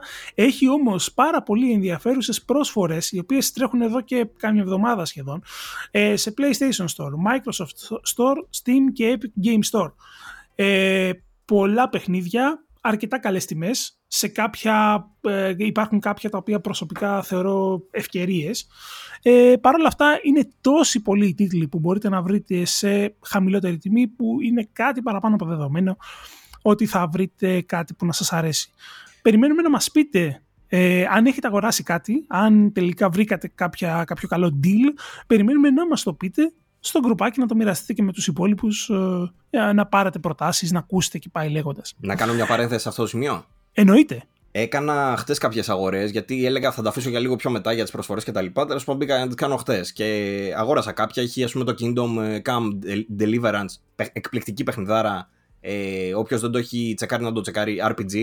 Ε, Μμμ. medieval ρεαλιστικού τύπου όμως, όχι fantasy και τέτοια. Ρεαλιστικότατου μπορώ να πω. Ναι, και το έχεις σε φοβερή προσφορά τη Royal Edition στα 16 ευρώ νομίζω. Πού το Ε, πήρες; Δεν σ' άκουσα. Πού το πήρες; Ε, Xbox. Ok. Ε, μ, αλλά τέλος πάντων, αλλού θέλω να καταλήξω γιατί μέσα στα άλλα ρε παιδί μου πήρα το Cuphead νομίζω που έλεγα να το πάρω καιρό και δεν το είχα πάρει. Πήρα το. Δεν είχες παίξει Cuphead. Είχα παίξει, αλλά δεν το είχα αγοράσει. Δεν θυμάμαι που είχα παίξει, να σου πω την αλήθεια. Αλλά. σε κάποιο ναι, Game Arena, κάποιο Game Athlon, σε κάποιο Xbox Arena, σε κάνα τέτοιο. Μπορεί, μπορεί. Ε, αλλά αυτό που θέλω να πω είναι το εξής. Ήταν ένα παιχνίδι, ρε παιδί μου, που το είχα τσεκάρει και είχα δει ότι είναι ε, αποκλειστικό του Xbox Series X, X Μμμ. και S. Το οποίο λέγεται Bright Memory. Το οποίο το είχαμε δει και στην παρουσίαση της Microsoft τότε που τέτοιο. Δεν ξέρω αν το έχετε δει καθόλου. Όχι. Για... ένα- Πώς, πώς το είπες; Bright Memory. Είναι ένα Οκ. παιχνίδι το οποίο είχε βγει σε early access στα PC. Δεν θα μακρηγορήσω, το ξέρω ότι πας για κλείσιμο. Απλά θέλω να πω λίγο την εμπειρία μου για να μην την πατήσει άλλος. ε, ήταν ένα παιχνίδι σε early access τέλος πάντων που είχε βγει στα PC και ανακοίνωσε η Microsoft ότι βγαίνει τώρα και σε κάποια έκδοση, ας πούμε, κάπως σαν early access ε, στο, στο Series μόνο. Αποκλειστικά έτσι, όχι στο Xbox One, μόνο στο Series. Ε, και ήταν πάμφθηνο, είχε 8 ευρώ.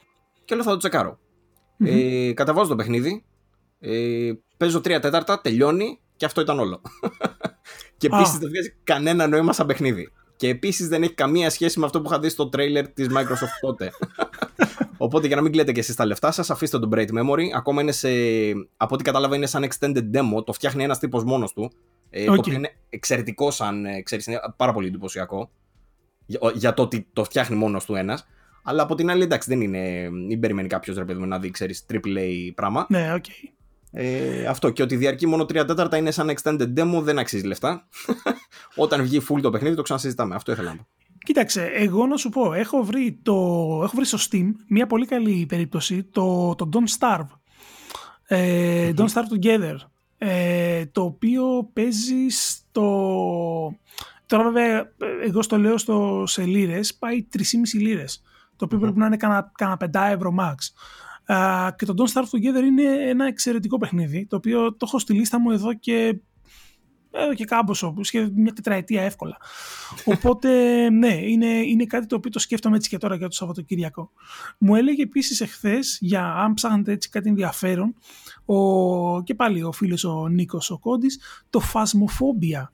Είναι ένα φόρο. What? Phasmophobia. Είναι Okay. online co-op παιχνίδι, psychological horror, παίζεται με τέσσερις παίκτες, έτσι πολύ X-Files κατάσταση, paranormal activity και πάει λέγοντας, ε, και έχει και VR. Λοιπόν, και μου έλεγε για το συγκεκριμένο παιχνίδι ότι μαζεύονται παρέα και κλάνουν μέντες, παρα, ε, κλάνουν μέντες όλοι μαζί. Γίνεται λίγο χαμούλης με το συγκεκριμένο στο Twitch. Ήταν ε, στα trends, ξέρω εγώ, για αρκετό καιρό. Μαζί με Among Us και τέτοια. Δηλαδή ήταν και το Phasmophobia. Πολλοί κόσμος έχει τρελαθεί και εγώ δεν το έχω παίξει αυτό να το δω. Θέλω να το τσεκαρώ. Ε, στο Steam πάει γύρω στις 10 λίρες, άρα φαντάζομαι γύρω στα 12-13 ευρώ max. Οπότε, ε, ναι, αν κάποιος ενδιαφέρεται, ας το βάλει στη λίστα του. Λοιπόν, ε, έχουμε κάτι άλλο. Ε, νομίζω πως είμαστε ok. Ας πούμε, Παύλο, θα μας πεις τίποτα, καμιά ευχή για το 2021, τι θέλεις να κάνεις, τι θες να σε βρει, τι θα ήθελες να συμβεί; Ε, χρόνια πολλά σε όλους να ξαναπούμε. Καλή χρονιά να έχουμε όλοι. Υγεία πάνω απ' όλα. Να φύγει το 2020, να μην είναι ίδιο το 2021, το οποίο φαίνεται μάλλον προς τα εκεί πάει, αλλά δεν θέλουμε να λέμε και μεγάλα λόγια. Ε, και εύχομαι και για τον ε, ομιλό σας και για τον ευεργέτη σας και για την εκπομπή σας τα καλύτερα. Και να πάει ό- όπως το επιθυμείτε να πετάξει στα ουράνια και να ανταπεξέλθει στις ε, πανύψηλες προσδοκίες που έχουν οι, οι ακροατές σας. Τα είπε όλα. Νομίζω πως ναι. Τα είπε όλα. Αυτά. Να το ξαναφέρουμε του χρόνου. Ε, άμα είναι να μας λέει τέτοια, θα το φέρουμε κάθε εβδομάδα. Ε, εντάξει, ναι, για ένα, για ένα έτσι, πες το, κανάκεμα. για το κανάκι μου. Θα πετάγομαι λίγο να σας λέω αυτά και θα φεύγω. Έτσι. Α, είναι ο Παύλος Κρούστης ο Κανάκης. λοιπόν, σας ευχαριστούμε που περάσατε την τελευταία ώρα μαζί μας. Ήταν το Gaming Podcast «Τα παιδιά της πίστας» με τον Τίμο Κουρεμένο, Παναγία μου. Και τον Πέτρο Κυπουρόπουλο από την Αγγλία. Μαζί μας ήταν ο Παύλος Κρούστης και μας ακούσατε μέσα στο Google Podcasts, Apple Podcasts και Spotify, τέλος πάντων, από όπου βολεύεστε. Μπορείτε να κάνετε ένα share το συγκεκριμένο επεισόδιο, να το στείλετε στους φίλους σας, κάντε μας ε, like, comment, ε, δεν ξέρω τι άλλα κάνετε, τέλος πάντων εκεί κάντε τα δικά σας. Μπείτε στο group μας στο Facebook, να τα λέμε καθημερινά. Ε, αυτά. Αυτά ακριβώς. Καλή χρονιά να έχουμε, Πέτρο μου. Καλή χρονιά με το καλό να μας μπει τίμο μου. Έτσι, τα λέμε την επόμενη Παρασκευή. Φιλάκια. Bye. Αντίο.